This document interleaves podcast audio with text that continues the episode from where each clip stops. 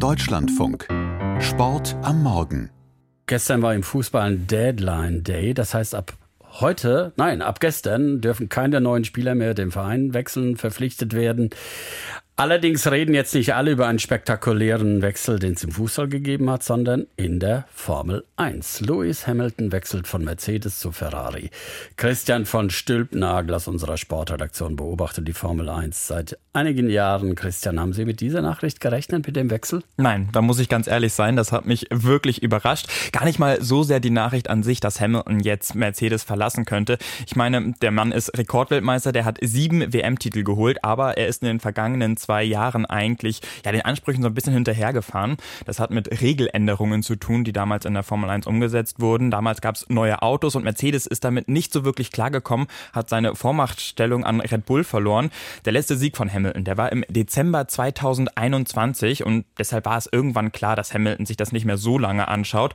Und es hat auch immer wieder Gerüchte gegeben, dass er nicht mehr so motiviert ist wie zu der Zeit, als er Rennen halt in Serie gewonnen hat.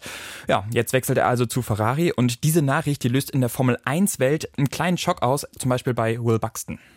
It, it's huge. There's, there's no two ways about it. We can't think of a driver move that is this big or has been this big, possibly in the history of Formula One. Also noch nie habe es einen so wichtigen, einen so großen Wechsel in der Formel 1 gegeben. Das sagt der Journalist und Presenter von F1 TV im Podcast von The Fast and the Curious. Ich persönlich, ich hätte eher damit gerechnet, dass Hamilton seine Karriere beendet. Ich meine, der Mann, der wird nächstes Jahr 40 Jahre alt. Ähm, ja, nochmal ein gutes Alter, um neu anzufangen. Also Christian, wenn ich das zusammenfasse, äh, Lewis Hamilton ist ein steinreicher Mann. Geld ist es nicht, sondern wer will bei Ferrari ein besseres Auto bekommen? Naja, das ist so ein bisschen die Frage, ob er das bei Ferrari bekommt, weil in den vergangenen Jahren war das auch kein wirklicher Glücksgriff für die Fahrer. Der letzte WM-Titel von Ferrari, der stammt aus dem Jahr 2007 und zuletzt war Ferrari vor allem für taktische Schnitzer bekannt.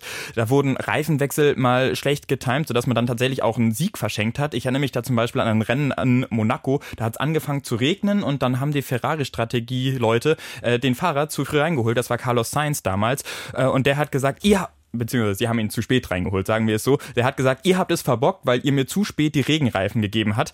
Ähm, und ja, in der vergangenen Saison, da war Ferrari sogar hinter Mercedes in der Teamwertung.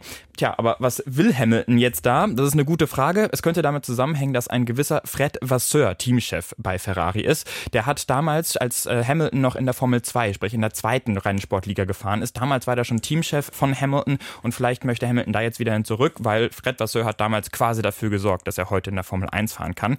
Ich denke aber auch, dass es mit diesem Mythos Ferrari zusammenhängt. Wer mit dem Ferrari Weltmeister wird, der, ähm, ja, der ist eine Legende im, äh, im Rennsport. Und 2026 gibt es die nächste Regeländerung. Da gibt es neue Autos, neue Motoren. Vielleicht äh, hat Ferrari da ja bessere Karten. Also es ist ein guter Move für Hamilton. Die Ferrari-Aktie, die ist zumindest schon mal um 6% gestiegen auf einen neuen Höchststand. Dass Lewis Hamilton zur Ferrari wechselt, ein großes Thema in der Formel 1. Es gibt aber noch eins, nämlich ein neuer Rennstall aus den USA. Will einsteigen. Die Formel 1 hat es verboten erstmal. Was hat das auf sich? Ja, das stimmt. Die Worte hinter diesem Verbot, die sind auch ziemlich drastisch. Wir glauben nicht, dass der Antragsteller ein konkurrenzfähiger Teilnehmer sein würde, heißt es da. Ähm, und dabei geht es um Michael Andretti. Das ist ein relativ großer Name im Motorsport, aber bisher vor allem in den USA und noch nicht in der Formel 1. Ähm, genau, und da sagt man jetzt, äh, die Formel 1 sagt jetzt, Andretti kann einfach kein Auto auf die Strecke stellen, das gut genug wäre. Und das ist eine ziemliche Klatsche für Andretti. Vor allem, weil man schon Bilder gesehen hat, wie er ein Konzept für 2025 im Windkanal getestet hat. Aber naja, die Formel 1, die sagt jetzt, 2026 gibt es eh neue Autos, neue Regeln. Andretti müsste nur für ein Jahr ein eigenständiges Auto auf den Markt bringen. Das kostet viel Geld, vielleicht zu viel für den eigenen Rennstall.